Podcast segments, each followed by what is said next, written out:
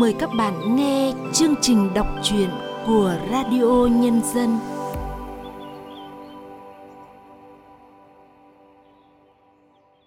Thưa các bạn, trong chương trình đọc truyện của Radio Nhân Dân hôm nay, mời các bạn cùng nghe truyện ngắn Xóm mắc kẹt của tác giả Ân Điền qua sự thể hiện Xuân Khoa. Mời các bạn cùng nghe.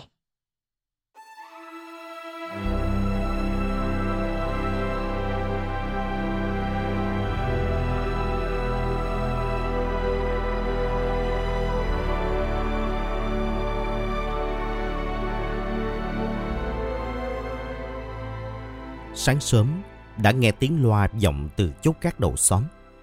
Vậy là thêm chục hộ về xóm. Bà con tranh thủ phụ nghe. Mấy anh nào rảnh á, ra giặt cỏ kê ba lét gỗ lên giúp. Căng tầm 6 cái lều nữa. Mọi người từ lều ló đầu ra. Chẳng ai bảo ai. Cánh đàn ông nhanh chóng đeo khẩu trang rồi chạy về phía chốt gác. Tầm nắng lên cao lại nghe tiếng xe đổ ì ạch đầu xóm. Mấy anh công an bàn giao người lại cho chốt trực. Chục người lạ giáo giác nhìn vào xóm, rồi lại chia lều gật đầu chào nhau. Thôi mình ở tạm đây đi, có chỗ đỡ vài hôm á, rồi mấy ổng chuyển đi bay ơi. Mùa này á, cứ ráng sống tạm vậy cho qua. Bà già cải lương tới làm quen mấy hộ gia đình vừa chuyển đến. Ở đây không đói, cơm ngày ba cử, đêm đêm đói bụng à. Bay ra chốt á, xin nước nóng về nấu mì.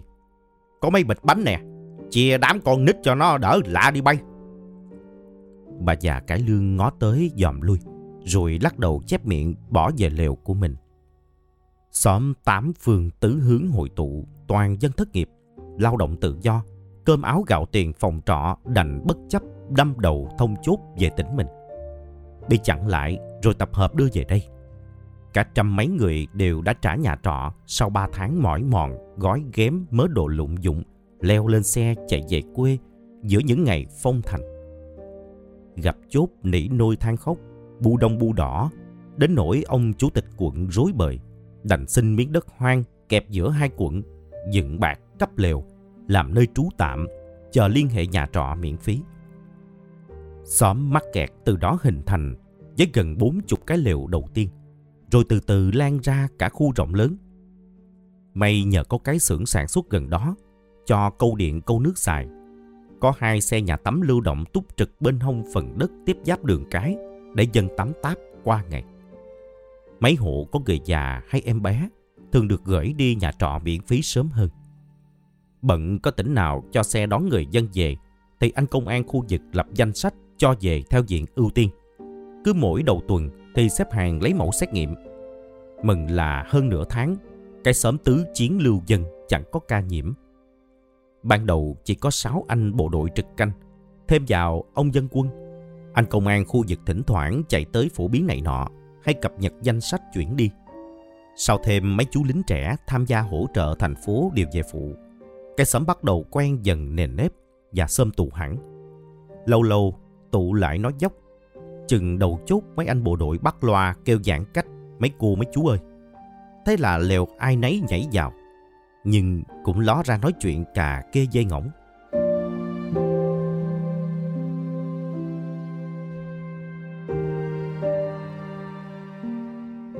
Bà cải lương nói với thằng con ở chung một lều gần giữa khu đất. Hai má con đầu tuốt bạc liêu lên thành phố kiếm sống. Nhà nghèo lắm chú bộ đội ơi. Miếng đất cắm dùi cũng không có, nên phải rài đây mai đó. Chứ tôi cũng 60 hơn rồi. Cực thân nơi xứ người cũng vì 2 chữ mưu sinh. Biết chữ nghĩa gì đâu chàng. Lên đây đi mần mướn cho mấy cái quán ăn. Dịch người ta đóng cửa thì mình thất nghiệp. Thằng con là tôi lụm nó đó. Hội dưới quê ai bỏ ngoại đình lúc còn đỏ hỏn. Tôi một thân một mình cũng gần 40. Đâu có chồng. Thôi xin về nuôi. Rồi na nó theo mình. 20 tuổi đầu cũng đi chạy bàn cho mấy cái quán nhậu. Mà mùa này buồn thối ruột, ai nhậu đâu mà chạy. Hai má con gồng gần 3 tháng thì đứt hơi. Tiền không còn xu ten nào hết. Nghĩ trong cái rủi còn có cái mai hen chú. Ở đây cũng vui quá xá. Thôi kệ, vậy rồi cũng xong. anh lính trẻ đang bắt kẽm giữa hai cái cột làm dây phơi đồ cho xóm trọ. Nghe bà cải lương kể chuyện đời mà mắt đỏ hoe. Mới được điều về hỗ trợ chỉ vài ngày mà lòng cứ thắt thẻo mỗi bận nghe chuyện đời của dân mắc kẹt. Anh lính trẻ khen bà cải lương hay thiệt đó. Bữa đêm nghe mà nhớ nhà gì đâu. Anh bộ đội trẻ theo sư đoàn 5 của quân khu 7 từ Tây Ninh điều về chi viện thành phố. Mới 19, gương mặt non choẹt, làn da rám nắng, miệng hay cười. Mỗi bận không biết nói gì thì cúi đầu lấy tay gãi gãi sau ót. Nắng bắt đầu lên. Phía ngoài cổng, xe từ thiện chuyển cơm trưa cho xóm giờ vào tới cổng chốt.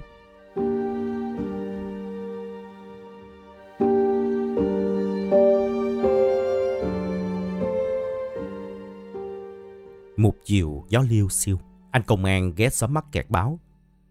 Có 3 phòng trọ miễn phí bên Bình Chánh. Giờ ưu tiên người già đi nha. Nhà ông Bolero một suất, nhà bà cải lương một suất, với gia đình của ông bà Nghệ An một suất. Anh công an quay ra chốt. Dân xóm mắc kẹt lại lao xao. Lều này ló ra ngó lều kia. Mừng hen bà cải lương, vui quá ông Bolero.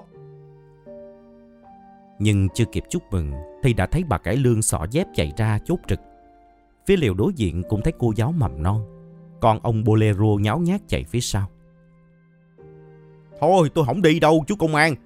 Tôi nhường cho gia đình con Thắm lều số 18 đó.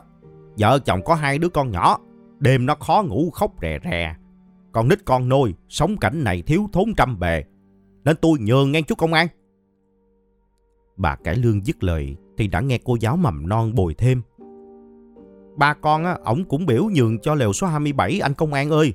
Lều đó hình như chị vợ có bệnh tim. Nghe anh chồng kể mấy nay ở tạm bợ, chị lo đến mất ngủ hay làm mệt. Vậy là đổi suất thành công. Bà cải lương kéo tay nhỏ con ông Bolero lại thủ thỉ. Mình sống á, cũng dễ nên thôi chưa cần đi. Mình nhường ai khó khăn trước khăn con. Mà nè, bay chồng con vậy chưa? Chịu làm dâu tao không? Thấy cái thằng đầu húi cua, sống mũi cao cao, chiều tối hay ra phụ chốt trực đêm đó, ưng không? Con nhỏ mắc cỡ không trả lời, đi nhanh về phía lều mình. Xóm mắc kẹt lại nhốn nháo vụ nhường xuất đi. Lều 18 rồi lều 27 nhanh tay thu dọn đồ đạc, ra bãi xe lấy xe, chuẩn bị theo anh công an về khu trọ miễn phí. Ai đó thở dài thắc mắc, sao lâu quá không tới lượt mình. Câu thở dài theo gió chiều quẩn quanh.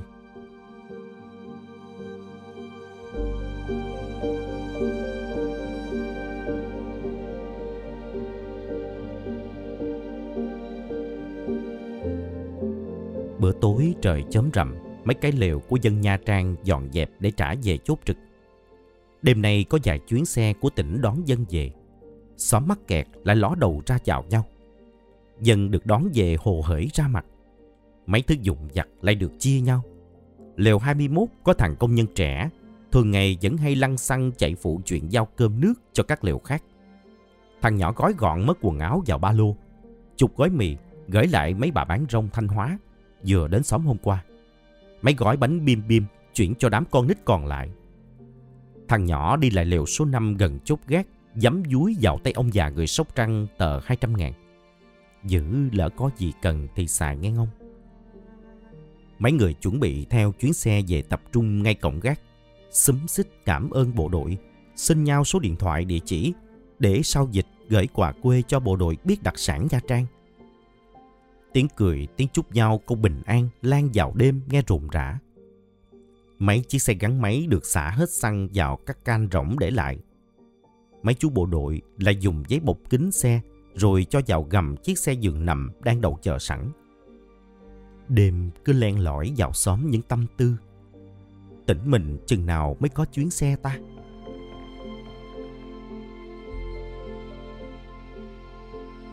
Người về ngày càng nhiều.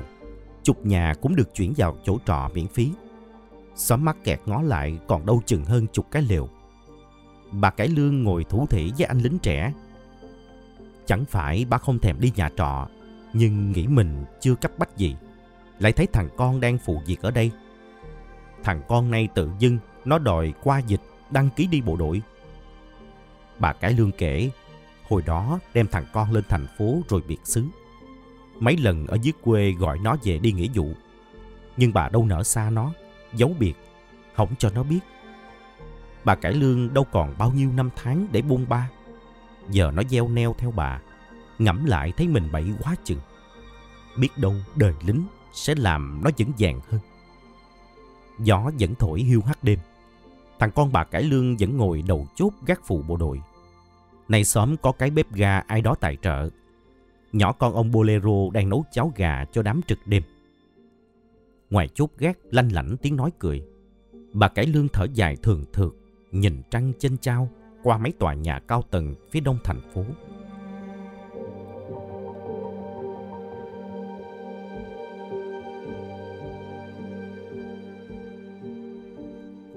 Bữa rằm tháng 8, đêm tròn trăng thơm mùi bánh nướng của anh công an vừa xin được chục hộp cho xóm mắc kẹt. Còn hơn 20 cái lều. Sớm mai thành phố bố trí hết rồi nghe bà con. Tất cả dọn về một khu chung cư thuộc diện nhà ở xã hội của thành phố. Bà con chia phòng ở tạm, hết dịch tính tiếp. Mai mình dọn dẹp rồi rã xóm cho bà con. Đêm cuối cùng quay quần, bánh cắt gốc tư chia nhau. Mọi người tụ lại như cái xóm trọ bất đắc dĩ dựng lên chưa đầy tháng nay. Mấy chú bộ đội mượn đâu được cây đàn. Ông già Bolero thôi không còn gõ muỗng. Ông khẩy đờn rồi hát. Mấy lời hát mang mát theo nghĩ suy của đám dân trọ còn sót lại. Mấy chú bộ đội cùng hát mấy bài quân hành rộn ràng.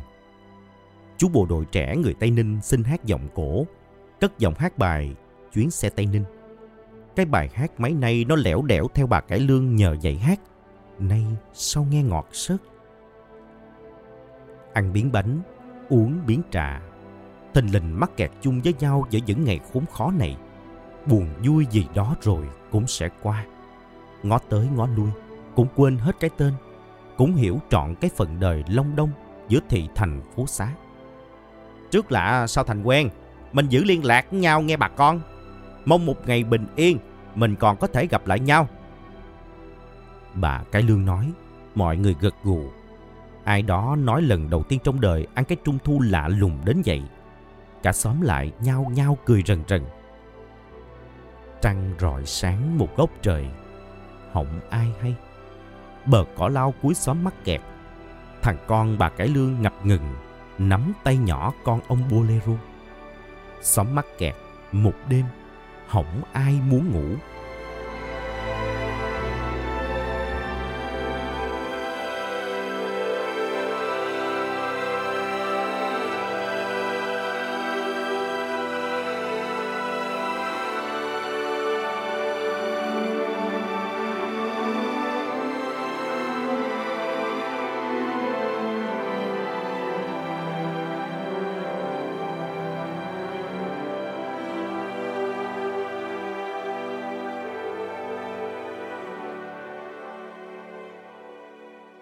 Qua giọng đọc Xuân Khoa, các bạn vừa nghe xong truyện ngắn Xóm mắc kẹt của tác giả Ân Điền.